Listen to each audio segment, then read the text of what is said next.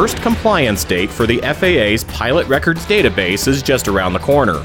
Are you ready? From the National Business Aviation Association, this is a special edition of Flight Plan. I'm Rob Finfrock with your trusted source for business aviation news. Back in May, the FAA published its final rule establishing the Pilot Records Database, an electronic repository for information about pilots flying for commercial operations. That data must be submitted to the PRD by September 8th, the first milestone date under the rule.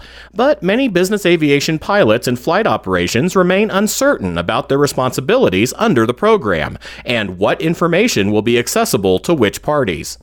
To help clear things up, we'll begin today with Rich Boll, chair of the Airspace, ATC, and Flight Technologies Working Group of the NBAA Access Committee.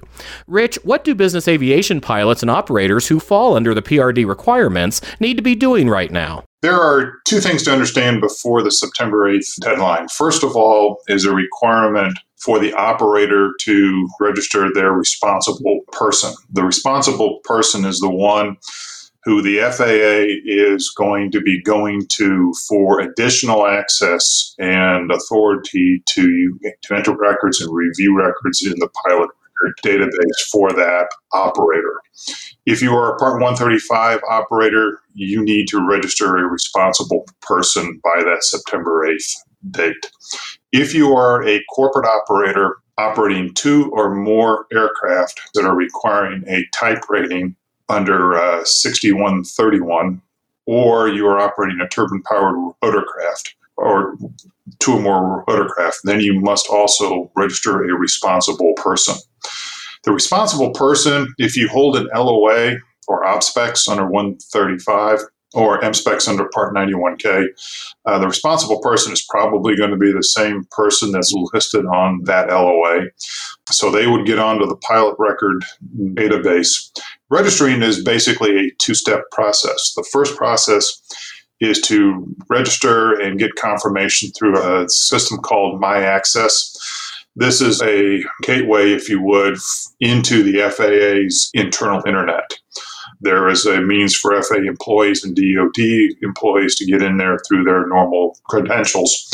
But there is a way where outside individuals can get in by verifying certain information. And having been through that process, they're going to ask you a whole bunch of questions. They'll ask you to verify certain pieces of information to confirm that you are who you say you are. Once they have been granted internal access into the FAA's computer system through My Access, you will then do a second qualification as a responsible person or a pilot by gaining access to the pilot record database itself. And the logon process will go through two, two separate processes to do that. If you are registering as a responsible operator, your information will probably already be in the FAA's system. The important thing is to select the operator from the operator name that's already probably in there from an OPSPEC, MSPEC, or an LOA. There may be more than one. They, you may have expired ones in there, ones that have been changed over the years. So make sure you select the most current one. You can refer to your OPSPEC, your MSPEC, or your LOA for the most current one and then you'll register, you'll get a confirmation email back. For the responsible operator or, or the responsible person for that operator, for pilots, there's no requirement to register with the pilot record database unless you are going to get hired or you're seeking employment with a air carrier that's required to obtain records on you prior to hiring and that requirement doesn't begin until June of next year. I think there are some requirements starting in December. However, we're encouraging all pilots to go ahead and log on and obtain access to the pilot record database. The process is uh, the same. If you are currently employed, you would want to put your current employer again using the operator name. Do not, and I can't overemphasize this, do not use an employer's email address to register. Use a personal email address. And the reason is you shift employers, you may lose access to your employer email address in the future. However, uh, your personal address will stay with you, and you can make changes to that down the road. This is something the FAA is recommending. It's not mine, but it's actually in all the FAA's guidance. The important thing for pilots about registering on the PRD is it allows you to look at the information that's already in there. The FAA has already pre populated much of the information that the FAA holds. The pilot certificates that you hold, the medical certificate that you hold, history of practical tests that you've taken, failures, incident and accident history there as well. So you want to take some time and simply review the information in there. There is a process if the information is in error you want to dispute the information, there is a process that the FAA has, and it's described in Advisory Circular 120 68J on what pilots can do and the steps they need to do to correct any information that, that the FAA holds that owns that they have populated in the pilot record database. We'll have more about the Pilot Records database, including a new NBAA resource to help pilots and operators navigate this process in just a moment after this word from the association. NBAA flight plan listeners, get ready. Business aviation's biggest event is back and in person. Register today at nbaa.org/2021. We'll see you there. We're back with Rich Boll and our discussion about requirements for business aviation pilots and operators to register with the FAA's Pilot Records database by September 8th. Also joining me now is Brian Koester, CAM and NBAA's Director of Flight Operations and Regulations. Brian, the focus of our conversation so far has been on requirements for commercial Part 125 and Part 135 operators, but it's also important to note the PRD applies to certain Part 91 operations as well, if they operate two or more turbine aircraft requiring a type rating, right? Yeah, Rob. I'll just add that requirement only applies if they operate in furtherance of a business.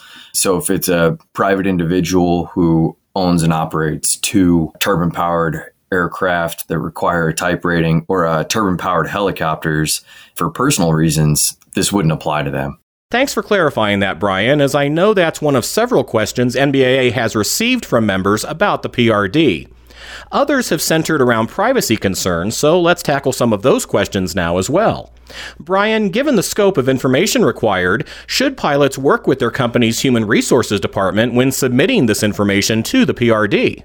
The regulation actually requires folks to have a process in place to protect the information of the pilot. Uh, this is all really sensitive information. So it'll probably depend on the organization and what their process is. They're able to designate different folks within their organization to be in charge of pilot record database information. And if uh, someone from HR is the right person to be in charge of that, they can be included, but they need to be aware of and, and follow the procedures outlined for maintaining the privacy of the records for the pilots at that organization. And Rich, along similar lines, once the information is in the database, who will be able to access it? And who will have the ability to add information to a pilot's record, such as reporting the results of a drug test? So we need to understand kind of how this process works a bit. The responsible person for an operator is just like with an OPSPEC, MSPEC, or LOA they are the person who the FAA is going to go to to ensure compliance with the rule or compliance with the OPSPEC. If there's any questions about who's accessing the data, who has the authority to access the PRD, it is the responsible person. They are the ones really on the hook as far as the compliance with the CFR is concerned. The responsible person then, through the PRD, can designate and approve others for access to the pilot record database. So the responsible person can designate individuals who can enter data into the PRD. For example, if you have a pilot within the flight department who maintains the pilot records for training, as pilots cycle through their recurrent and initial training, and uh, there's a requirement you populate the database, that person can enter the data in the database. They wouldn't necessarily have authority to view the data that's entered in the database.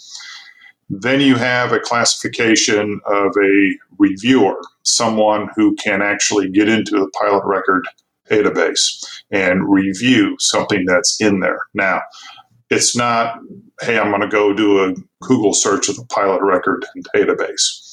An individual pilot has to grant access to any entity to view, except for the FAA, to view records that are in the pilot record database. So if you're going to hire a pilot and you want to use the pilot record database to review the pilot records for that individual pilot, that pilot has to grant access they can grant access rights for a certain period of time. When that time expires, they can re-grant that access and they can revoke it at any time. So, a person, say a 135 operator who has an individual who's responsible for reviewing candidates for coming on for potential new hire candidates, you can designate that person as a reviewer. That person can review the information, and uh, they are obligated to not disclose that information under the CFR or use that information for any purposes other than determining the person's candidacy for the hiring role. There can be access granted to enter the data from the HR side. Anybody, it doesn't have to be a pilot to enter the data. There is, for the Part 91 operator, requirement to enter pilot information on pilot performance if it results in a permanent or temporary suspension of pilot duties.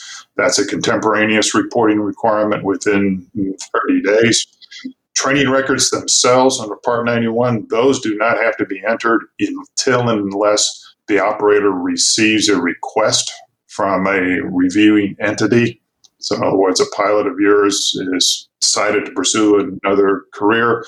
They've gone to an airline. That airline then can send a PRD request back to you. If you don't have the records already in the pilot record database, which you're under no obligation to do, however, upon receipt of that request, you have 14 days to populate the pilot record database with the records going back five years. Brian, this issue kicked into high gear last year when the FAA issued a notice of proposed rulemaking regarding the PRD. How did NBAA and its members respond to that NPRM? last year, you know, at the height of the pandemic, the FAA released the NPRM announcing the proposed rule for the new pilot records database. And this is something they've been working on for 10 years.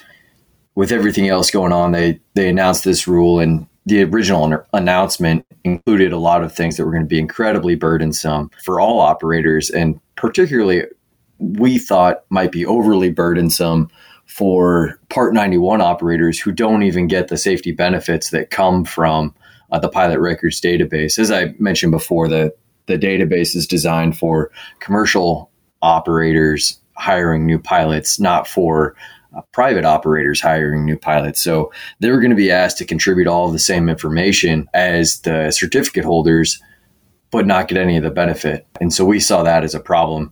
And we also saw that they were going to require a lot of information related to FAR 6157, so recency and currency requirements, which as we started looking into it, it could have meant contributing to the database as frequently as after shooting every single approach or anytime you flew at night, logging night hours for night currency or, or night landings, which would have required accessing the database with an incredible level of frequency.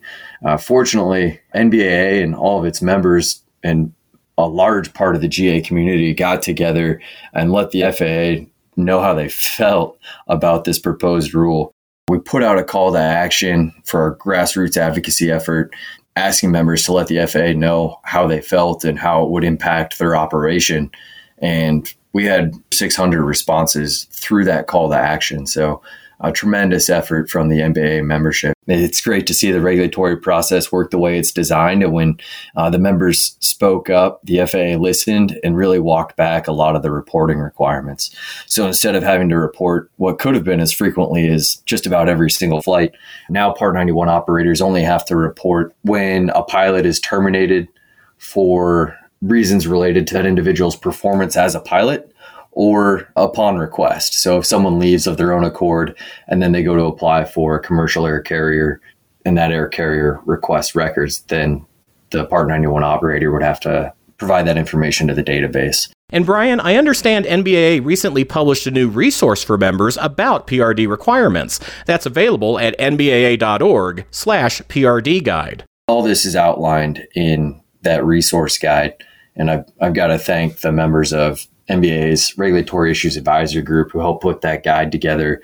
Uh, tried to condense the 200-page NPRM the final rule, the regulatory language from that, and the lengthy advisory circular all condensed into a quick and easy to digest guide. And so, a special thanks to Marina O'Brien from Holland and Knight and Alison Squizzy Morrow from the law offices of Paul Lang for helping us put that together. Rich, do you have any additional resources or tips to share?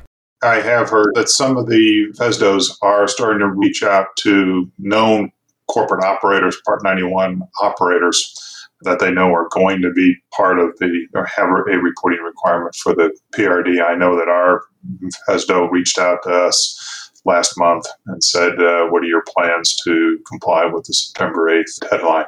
So if you haven't been contacted by your local FSDO yet, you very well might be soon. It's important to reiterate the September 8th compliance date is only the first major deadline under the Pilot Records database. On December 7th of this year, the PRD becomes the only method by which responsible parties at air carriers and other commercial flight operations may request pilot records from the FAA. And as of June 2022, those parties must also use the PRD to make entries on a pilot's record. To learn more about these requirements and NBAA's new resource for its members, visit nbaa.org/prd guide. Pilots can also find the link there to the FAA's My Access web-based application to enter their records information. And that's the latest from the National Business Aviation Association. Remember, you can subscribe to all Flight Plan episodes at Apple Podcasts in the App Store, wherever you find your favorite podcasts, including by asking Alexa or another connected device, or download them from nbaa.org. I'm Rob Finfrock. Thanks for listening, and be sure to join us next time for a new episode of Flight Plan.